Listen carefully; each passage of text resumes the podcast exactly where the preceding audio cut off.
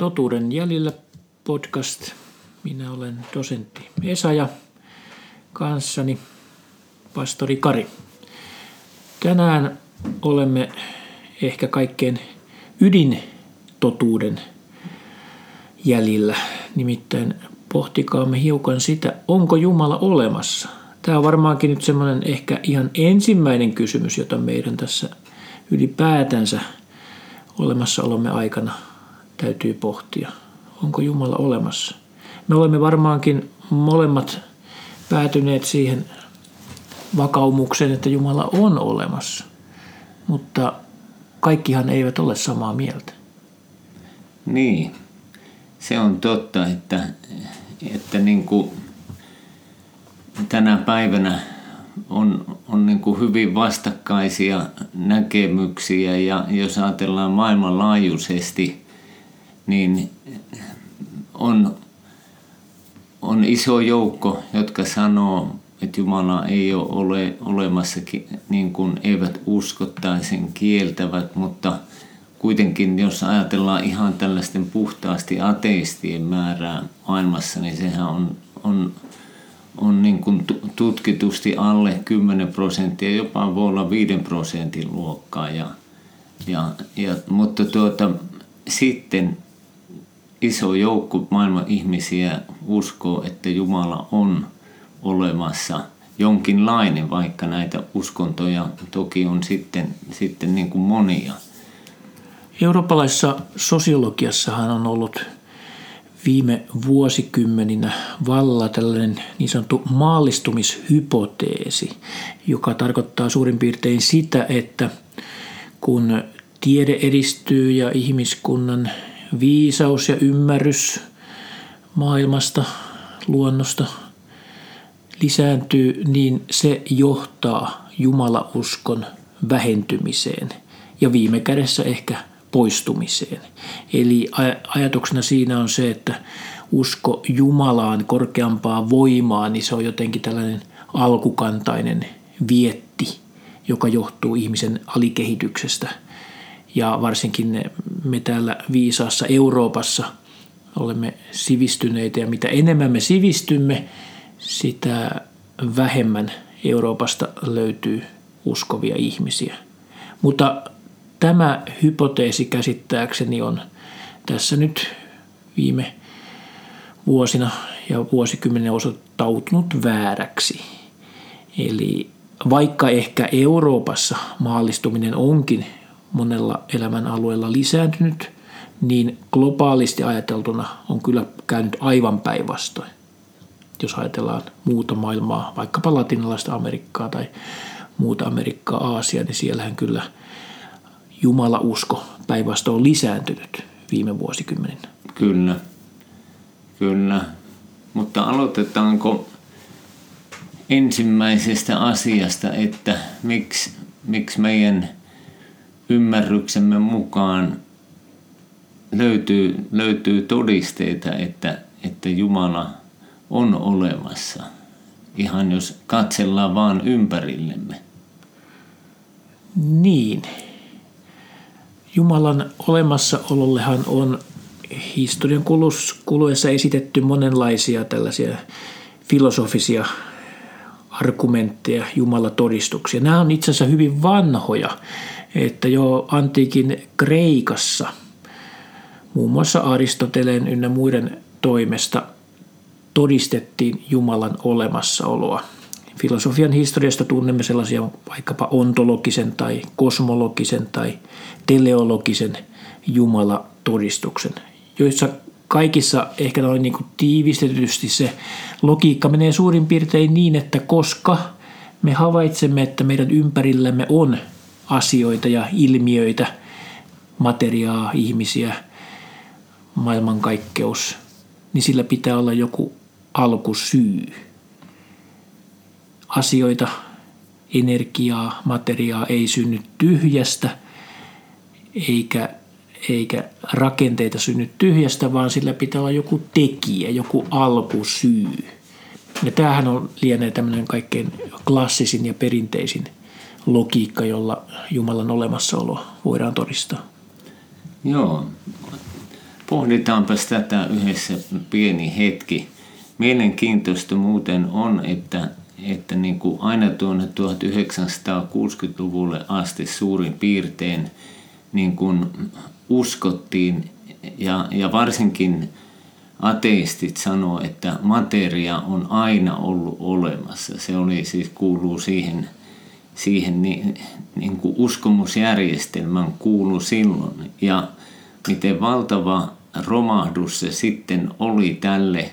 Ja he taas tietysti pilkkas niin kuin kristi uskoa, jossa sanottiin, että, että Jumala loi niin kuin maailman ja maailman kaikkeuden. Ja sitten sit tulikin yhä enemmän tietoa siitä, että, että on tapahtunut niin kuin nä, tai tutkimukset osoitti, että, että, tai tiede osoitti, että avaruus tai maailmankaikkeus on niin kuin laajenemassa ja, ja, ja se, se tarkoittaa, että siellä on ollut alkuräjähdys, joka on saanut tämän laajenemisen aikaan.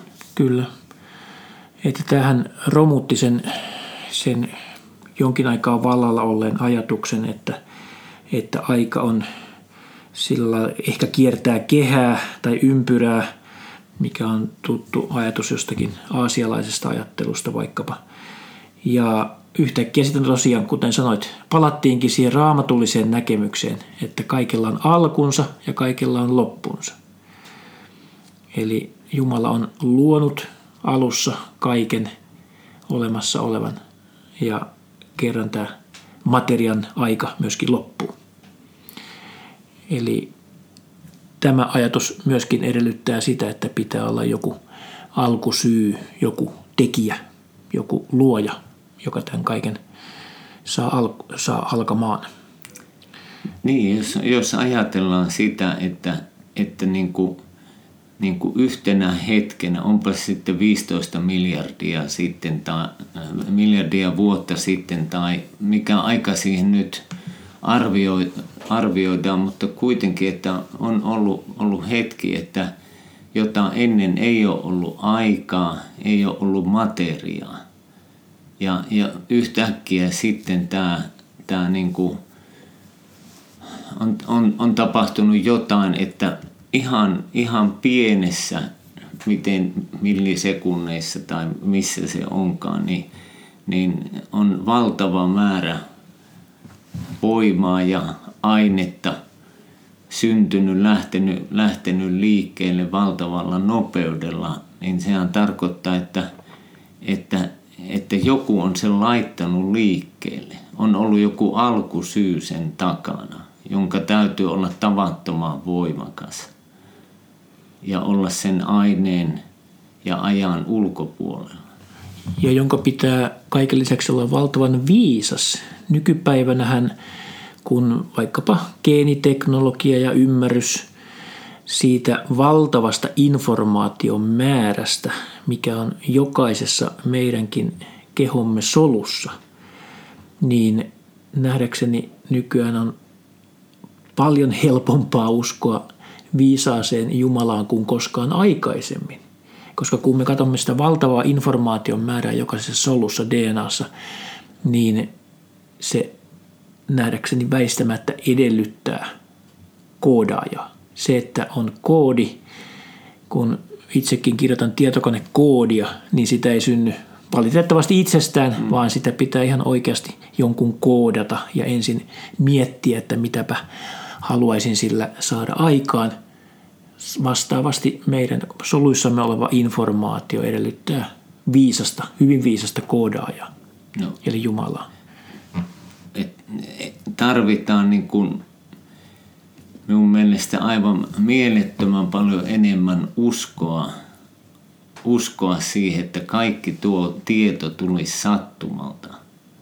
Ja, ja niin kuin sanoit, jos meissä on 40 000 tämä DNA yli 40 000, vähän yli yhdessä solussa. Ja sitten jos lasketaan koko meidän kehomme kaikki solut yhteensä, joita on miljardeja ja miljardeja, niin joku on sanonut, että meissä on enemmän tietoa, jos ne laitettaisiin kirjan lehdille näitä neli, neljäkirjaimisia rivejä, kun, kun maailman suurimmissa kirjastoissa on kirjoja ja niissä olevaa tekstiä, että jokaisen meihin on niin paljon sitä kirjoitettu, niin minun mielestä, niin kuin sanoit, niin se, se todistaa, että valtavan suuri viisaus on, on meidän olemassaolon takana ja tämän maailmankaikkeuden myös. Ja, ja tämä koodihan on kirjoitettu, nykytietämys on koko ajan tästä lisääntymässä, mutta tämä koodikirjoitus, joka sieltä soluista löytyy, niin sehän ei nykytietämyksen mukaan ole ainoastaan kirjoitettu niin kuin me kirjoitamme kirjoja vasemmalta oikealle, vaan se on kirjoitettu myöskin oikealta vasemmalle ja itse asiassa sieltä löytyy päällekkäisiä informaatio, viestiä ja informaatiokoodia, joka on ikä myöskin niin kuin päällekkäistä ja tietyin frekvenssein sinne kirjoitettua. Eli tavallaan se kirja, mikä meidän soluista löytyy, niin sitä voidaan lukea ei vaan perinteiseen tapaan oikealta, ää, vasemmalta oikealle, vaan myöskin takaisinpäin ja myöskin monikerroksisesti. Joten minun on ainakin vai, mahdoton uskoa siihen, että tämä voisi jotenkin itsestään syntyä. Ja otetaan tuohon vielä yksi sellainen, sellainen asia, vaikka kumpikaan meistä ei ole alan asiantuntijoita, heitäkin olisi mielenkiintoista tässä vaikka haastatella, niin joitakin vuosia sitten Nobelin lääketieteen palkinnon sai muistaakseni kaksi kaveria, jotka löysivät soluista sellaisen, sellaisen niin kuin järjestelmän, joka korjaa tätä, kun koko ajan uusia soluja syntyy ja niihin tehdään tätä, tätä DNAta, kirjoitetaan niin kuin valtavalla nopeudella ja siinä tapahtuu yllättävän paljon virheitä mm. siinä sen koodauksessa. Niin tämä, tämä niin kuin tekijä solussa on sellainen, joka, joka tuota, nopeasti ottaa pois ne, ne niin kuin väärät, väärät kirjaimet ja, ja laittaa siihen oikein tilalle, jolloin se niin kuin säilyy – ei, ei tapahdu näitä mutaatioita tai, tai tällaisia virheitä sinne, sinne itse siihen koodaukseen. Ja näin ollen niin kun tällainen täytyy olla jo olemassa solussa, että, että voi tapahtua tällaista, tällaista niin kuin elämä voi mennä eteenpäin. Eli voisiko tämä nyt niin tiivistää siihen, että, että jos kaipaat todisteita Jumalan olemassaolosta, niin katso ympärillesi Hmm. Katso, miten paljon täällä on materiaa ja energiaa ja asioita ja ilmiöitä. Tämä edellyttää tekijää. Tai jos et vieläkään usko tai havaitse, niin katso mikroskooppi, mitä sieltä löytyy. Tai katso tähti kaukoputkella, mikä, miten valtava on universumi, miten valtava on nämä galaksien joukot. Se väistämättä kertoo siitä, että tällä on joku tekijä. Roomalaiskirjeessä luvus, ö, ensimmäisessä luvussa jakeesta 19 eteenpäin, siellähän kirjoitetaan näin. Sen, mitä Jumalasta voidaan tietää, he kyllä voivat nähdä. Onhan Jumala ilmaissut sen heille. Hänen näkymättömät ominaisuutensa, hänen ikuinen voimansa ja jumaluutensa ovat maailman luomisesta asti olleet nähtävissä ja havaittavissa hänen teoissaan. Sen vuoksi he eivät voi puolustautua. Tämä on minusta aika hyvin Paavalin tekemä tiivistys tästä. Joo, tuo on aivan, aivan niin kuin valtava, valtava totuus, joka siinä, siinä niin kuin ilmastaan, että, että se on nähtävissä. Ja jos mietitään vaikka tällaista kosmista hienosääntöä, joka, joka liittyy tähän niin kuin elämän, elämän mahdollisuuteen universumissa, niin et, et tiedemiehet on sitä tutkinut ja onko, onko 10 tai 15 tällaista tekijää, joiden täytyy olla niin hienosti säädetty, että elämä olisi ylipäätään mahdollista. Ja, ja niin kuin elämähän tunnetusti vielä ei ole löytynyt mistään muualta kuin täältä, täältä maapallolta. Ja, ja niin kuin tämän maapallon vaikkapa sijainti auringosta ja, ja niin kuin monet muut jutut, jotka liittyy siihen, että pienikin poikkeama niin kuin yhdessäkin näistä 15 tekijästä niin olisi tarkoittanut, että elämä ei olisi mahdollista. Mutta että nyt se on mahdollista nimenomaan täällä, täällä maapallolla. Näiden tämmöisten luonnontieteellisten ajatusten lisäksi niin Jumalan olemassaolollehan on esitetty esimerkiksi tämmöinen historiallinen argumentti, joka tarkoittaa esimerkiksi sitä, että ihmiskunnan historiassa aina oli kysymys sitten minkälaisesta kansakunnasta tai ihmisryhmästä tai aikakaudesta tahansa, niin aina ihmiskunnan keskuudessa on ollut hyvin vahva ymmärrys siitä, että on olemassa Jumala. Ja vieläpä yksi Jumala, ikään kuin isä, joka on meidät tehnyt. Eli aivan alusta alkaen tähän päivään asti ihmiskunnan yhteinen kokemus ja näkemys on se, että on olemassa Jumala. Ja tämän lisäksi me myöskin olemme tässä voineet historian kuluessa havaita, että Jumala ikään kuin toimii ja vaikuttaa ihmiskunnan keskellä. Kyllä. Esimerkiksi jos me ajatellaan vaikkapa Israelin kansan vaiheita ja historiaa. Siinä me nähdäkseni voidaan aivan ilmiselvästi nähdä Jumalan vaikutus. Eikö niin? Raamatun kirjat kertovat tällaisen yhden kansan historiasta ja vaiheista ja muun muassa siitä, että se karkoitetaan omasta maastaan. Ja kuitenkin tänä päivänä me voimme havaita, että on olemassa tällainen kansakunta jälleen kuin Israel. Niin. Se sama kansa, josta Raamattu puhuu ja jolle on annettu tuomioita ja lupauksia ja monia profetioita. Kyllä, siis nämä, nämä vanhat profeettojen kirjat kertoo siitä, että, että, tämä Israelin kansa joutuu pois omasta maasta. Itse asiassa he joutuivat jo, jo niin kuin kerran sitä ennen sinne Babylonian – pakkosiirtolaisuuteen, mutta että sitten roomalaisten, niin kuin, kun he kapinoi Roomaa vastaan, niin vuonna 70 jälkeen Kristuksen ja sitten 140 jälkeen Kristuksen niin kuin lopullisesti heidät ajettiin pois omasta maastaan. Ja he lähes 1900 vuotta, 1800 vuotta nyt ainakin, he elivät niin kuin hajotettuna maailman kansojen sekaan ja menettivät oman kielensä. Ja, ja sitten sit niin he palasivat niin kuin, toki asteittain, mutta 1800-luvun lopulta, 1900-luvun alusta omaan maahansa ja nyt siellä on tämmöinen itsenäinen kansa kuin Israel. Ja Eli tapahtui juuri niin kuin raamatussa oli profetoitu. Raamatussa edelleenkin voimme raamatusta lukea näitä muinaisia profetioita, jossa kuvataan, että juuri näin tulee tapahtumaan. Ja me olemme näiden tapahtumien silminnäkijöitä. Kyllä.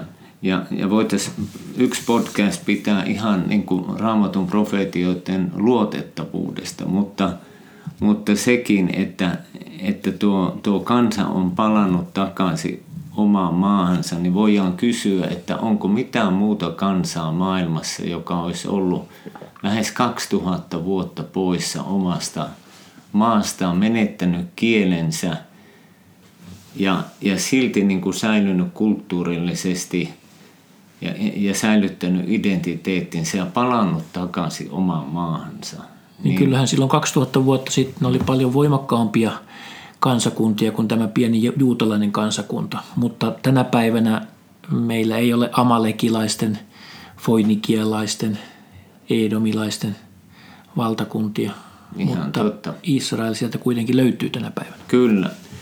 Ja, ja toki sitten, jos, jos niin kuin ajatellaan, että näkyykö historiassa, että Jumala, Jumala on niin kuin toiminut ja ilmassut itsensä, niin, niin ilman muuta sitten Jeesus Kristus, Jeesus Nasaretilainen, hänen, hänen tulonsa tänne maailmaan, miten sekin oli profe, profetiat siitä, siitä edeltä kertoi, miten Jeesus täytti nämä profetiat, missä hän tulee syntymään ja miten hän tulee syntymään, miten hän tulee kuolemaan ja, ja niin edespäin. Ja, ja niin kuin tämän Jeesuksen historiallisuus, jota, jota niin kuin kukaan ei voi kieltää, ja hänen vaikutuksensa koko tähän nykyiseen, nykyiseen niin kuin maailmankin – niin on, on niin, niin valtava, että, että voidaan nähdä, että, että Jeesuksessa niin Jumala tuli ihmiseksi, Jumala ilmoitti itsensä. Ja, ja niin kuin voidaan nähdä, että, että siinä, siinä niin kuin me, me nähdään, että Jumala on. Ja Jumala toimii. Jumala toimii. Kyllä. Ihmiskunnan historiassa. Sitten on olemassa myöskin tämmöinen moraalinen argumentti, joka viittaa siihen, että kautta ihmiskunnan historiassa ihmisillä on moraalinen tietoisuus, tietoisuus oikeasta ja väärästä. Ja tutkimmepa mitä kansakuntaa tahansa, oli se kuinka alkukantainen viidakkoheimo tahansa, niin ihmisten välillä on aina ollut selvä tietoisuus oikeasta ja väärästä. Ei saa tappaa toista ihmistä, ei saa tehdä aviorikosta, ei saa valehdella, ei saa toimia, toimia väärin. Eli jollakin käsittämättömällä tavalla ihmisellä on tällainen oma tunto. Ihminen tajuaa oikean ja väärän. Toki sen voi sitten paaduttaa ja, ja sitä vastaan voi kapinoida, mutta jollakin tavalla – me ihmiset olemme siitä uniikkeja, että meillä on tietoisuus oikeasta ja väärästä. Ja, ja tämä moraalinen argumentti tarkoittaa juuri sitä, että tämän selitys on se, että Jumala on meidät tehnyt ja laittanut meidän sisäämme ilmauksen omasta ajattelustaan, omasta moraalisesta säännöstöstään. Koska Jumala on oikeamielinen ja vanhurskas, niin mekin Jumalan kuvina – olemme edustamassa tätä oikean ja väärän välistä kamppailua. Ihan totta. Täällä roomalaiskirjeessä muuten, josta äsken, äsken luit, niin on lukee vielä yhden, yhden pienen pätkän toisesta luvusta.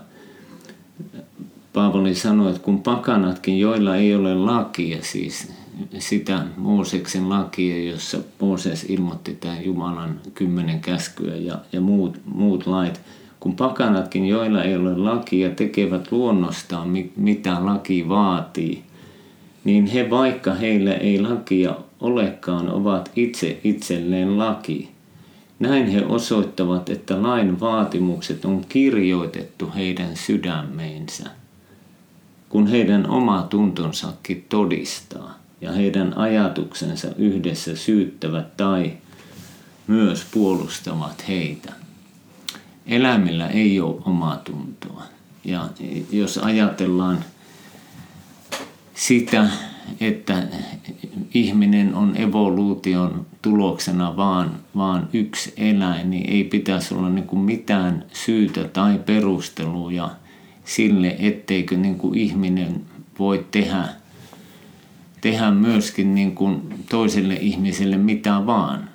Ja, ja että se olisi, se olisi ihan oikein, koska jos aina vahvin voittaa, vahvimman oikeus ja, ja, ja näin, niin, mutta kuitenkin, kuitenkin niin kuin kaikilla ihmisillä on tämä, tämä omatunto. Toki se voi niin kuin se ei ole täydellinen ja se voi paatuakin ihan, ihan että et me voidaan nähdä äärimmilleen niin kuin aivan sairasta julmuutta ja niin kuin jopa ihmis, niin kuin nautintoon tehdä pahaa tai, tai tappaa tai kiduttaa. Mutta se ei tarkoita sitä, etteikö silläkin ihmisellä ole ollut kerran niin kuin omatunto jollakin tavalla toiminnassa.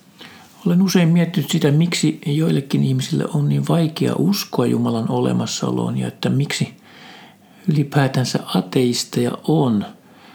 Voisiko se johtua siitä, että, että halutaan välttää ajatusta korkeimmasta tuomarista ja tällaisesta oikean ja väärän välisestä todellisuudesta ja vaatimuksesta – Haluamme välttää ajatusta siitä, että on olemassa tuomari, joka kerran tulee tuomitsemaan meidät ja punnitsemaan meidän oikeat tai väärät tekomme.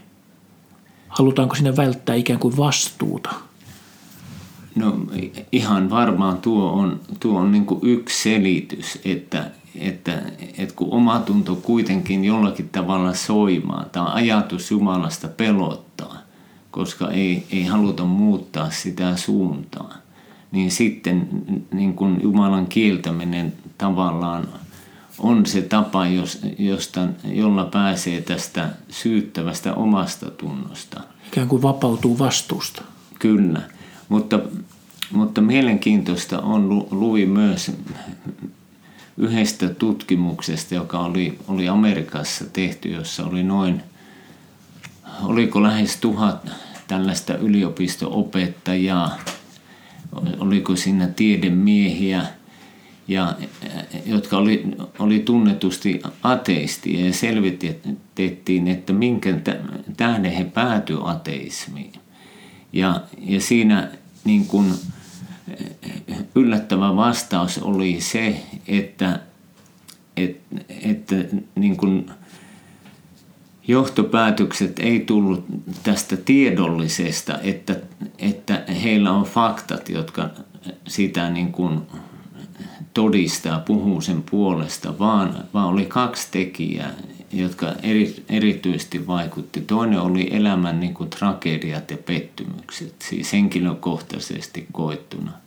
Ja toinen oli sitten niin kuin huonot kokemukset kristityistä, jotka tietysti edustivat jollakin tavalla Jumalaa ja valitettavasti oli, oli huonoja kokemuksia. Ja nämä sai sitten niin kuin siihen, tulemaan siihen johtopäätökseen, että Jumalaa ei ole.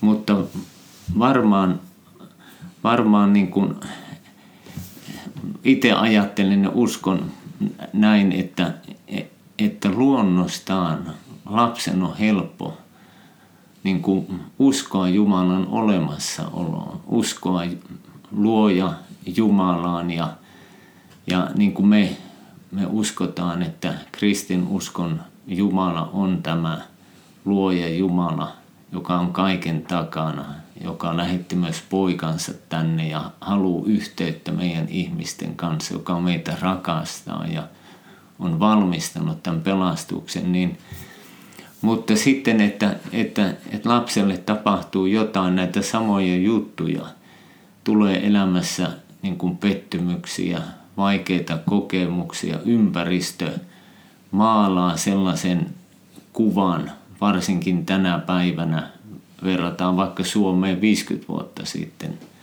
niin että et Jumalaa ei ole ja että on tyhmää uskoa Jumalaa. Ja tavallaan si, silloin tämä tämä Jumala usko, niin se peittyy sinne ja, ja katoaa sinne, mutta se on mahdollista, että se uudelleen myös niin kuin löytyy. Ja, ja löytyy tämä, tämä oikeasti tämä yhteys Jumalaan, josta Raamattu käyttää sanaa niin kuin uudesti syntyminen, tämä uusi elämä, joka tapahtuu evankeliumin kautta. Kun Jumala kutsuu evankeliumissa jokaista ihmistä luokseen. Yksi tämmöinen aika kiistämätön argumentti Jumalan olemassaololle juuri se, että hyvin moni ihminen on elämässään henkilökohtaisesti kokenut yhteyden Jumalaan. Eli on syntynyt henkilökohtainen suhde Jumalaan, niin kuin, niin kuin meilläkin – molemmilla esimerkiksi. Ihan samalla lailla niin kuin minulla on sinun Kari henkilökohtainen suhde ja me koemme yhteyttä ja keskustelemme ja on selvää, että sinä olet olemassa, niin yhtä lailla me voimme kokea yhteyttä Jumalaan. Monen, hyvin monen ihmisen elämä on muuttunut ja vieläpä parempaan suuntaan, kun hän on löytänyt tämän yhteyden Jumalaan. Eli tavallaan tämmöinen ihan käytännöllinenkin kokemus on osoittanut sen, että usko Jumalaan on todellisuutta henkilökohtaisesti yksilötasolla koettavissa. Ja itse asiassa vielä historian osoittanut, että se muuttaa ihmistä parempaan suuntaan. Näin on ja, ja, ja tämänkin todistuksen tai todisteen merkitys, sitä ei saisi vähätellä tai tehdä sitä, että sillä ei ole mitään arvoa. Ei. Että, et... Hyvin helposti heitetään joku tämä ajatus, että joo, mutta uskonnot ovat aiheuttaneet paljon pahaa maailmassa ja ristiretket ynnä muuta ynnä muuta. Mutta eiköhän se ateismi ole synnyttänyt kymmeniä miljoonia, satoja miljoonia syyttömiä uhreja. Kyllä, jos ajatellaan sitä isoa kuvaa, niin, niin näin, näin on. Toki se täytyy sanoa, että myös uskonnon nimissä, myös kristin uskon nimissä on, on tehty pahaa, mutta, mutta kyse ei ole ollut niin kuin ihmisistä, yksilöistä, jotka vilpittömästi ja aidosti seuraa Jeesusta ja hänen opetuksiaan ja pitää niistä kiinni vaan, vaan niin kuin vallanpitäjistä, joilla, joilla oma vallan halu, joilla ei niin kuin todellista yhteyttä Jumalaan ei ole ollutkaan. Yksi tämmöinen argumentti Jumalan olemassaolon puolesta on myöskin se, että meillä ihmisillä on tietoisuus. Ja tämä tietoisuushan on, on edelleenkin mysteeri. Siis se on sellainen ilmiö meissä jokaisessa, että sitä on mahdoton selittää mitenkään kemiallisesti tai, tai biologisesti tai jotenkin evoluution seurauksena. Eli jokainen meistä tietää, minä tiedän, että minä olen olemassa ja minä olen oma uniikki yksilöni. Olen siis eri yksikö kuin sinä. Mm. Katselen tätä todellisuutta omasta perspektiivistäni ja omien aivojeni kautta – olen tietoinen omasta uniikista olemassaolostani.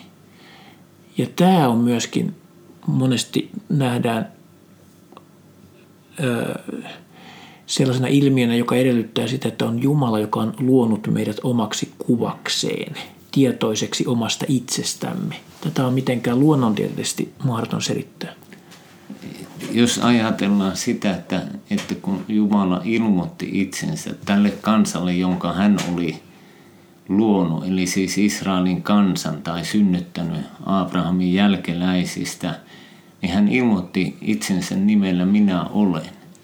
Ja, ja nyt se, että jokainen meistä niin kuin sanoo tätä itselleen tai ymmärtää, että minä olen, niin, mm. niin on tämä tietoisuus, niin kuin sanoit, niin, niin se, on, se on kuva, kuva meistä hänen luominaan. Hieno kuva. Ja, ja tosiaan eläimillä ei ole tietoisuutta itsestään.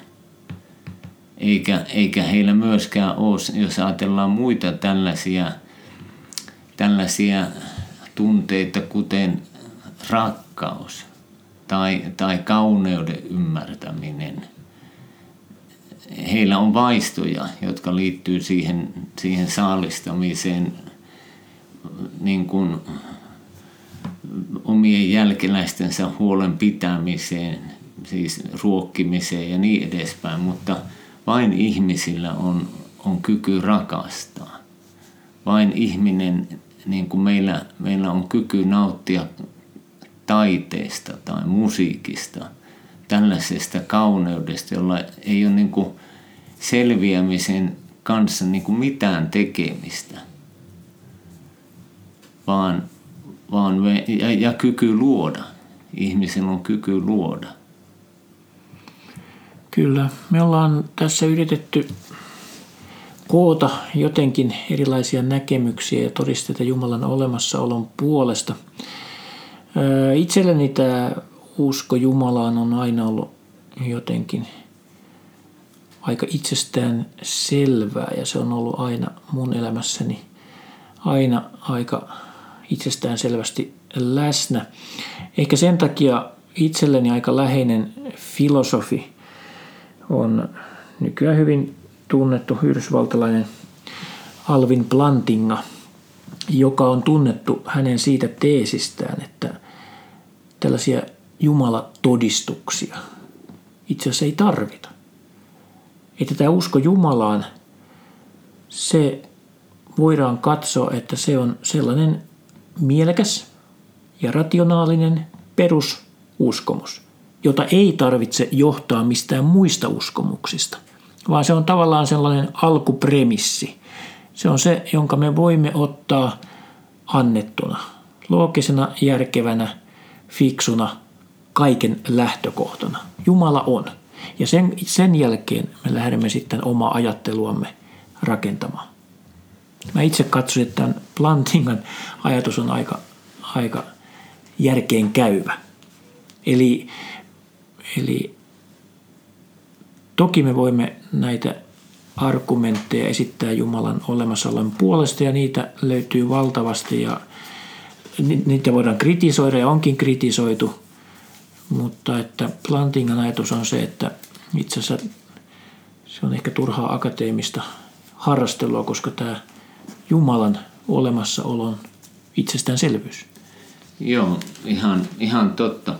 Mutta, mutta toki niin kuin, niin kuin Paavalkin sanoi, että, että Jumala on osoittanut itsensä, kun me katsotaan ympärillemme, että hän, hän niin kuin on, koko luomakunta hänestä todistaa. Ja nyt tietysti jokainen kuulija voi itse miettiä – tai arvioida, että onko järkevämpää kaikkien näiden todisteiden niin kuin kohdalla joko uskoa, että Jumala on ja hän on tämän takana, tai sitten, että Jumalaa ei ole ja tämä kaikki on vain jotenkin sattumaa. Ja itsestä on ilman muuta selvempää, että Jumala on ja, ja yhdyn kyllä tuohon premissiin, tuohon, tuohon Plantenkan ajatukseen, että, että joo, Jumala on.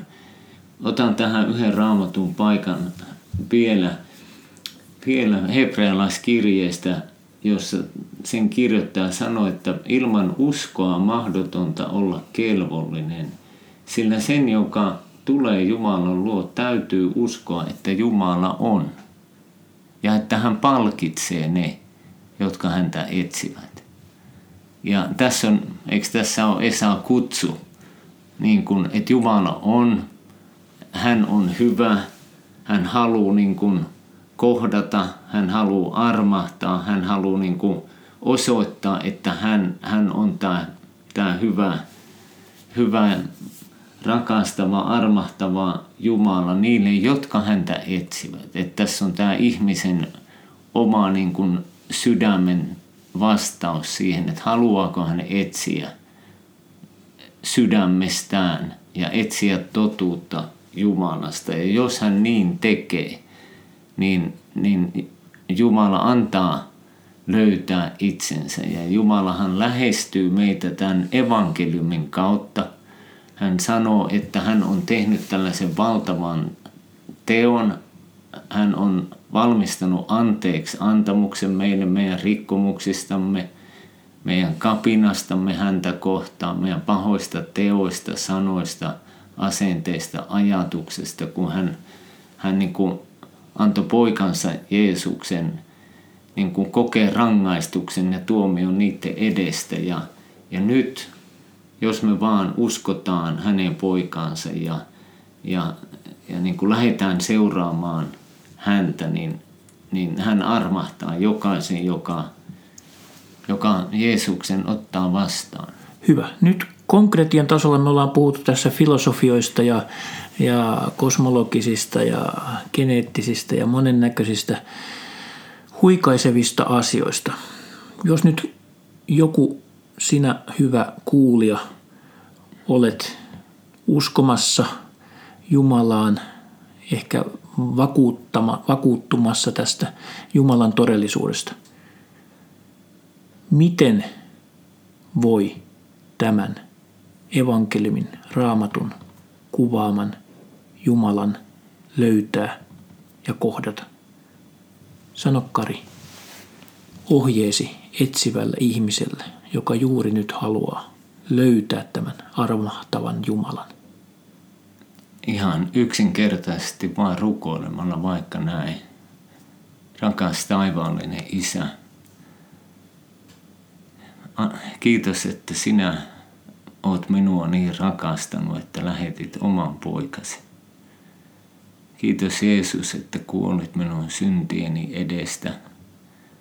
Jeesus tahdon ottaa sinut vastaan, puhdista minut synnistäni ja, ja Herra, tee minut uudeksi. Tahdon elää elämäni sinun kanssa. Kiitos, että kuulit tämän rukouksen ja lupauksesi mukaan. Nyt saan olla omasi. Aamen. Ja sanohan raamattu näin, että usko Herraan Jeesukseen, Kristukseen, niin sinä pelastut. Ja tässä uskossa saat olla nyt turvassa ja mennä elämääsi eteenpäin Jeesuksen kanssa.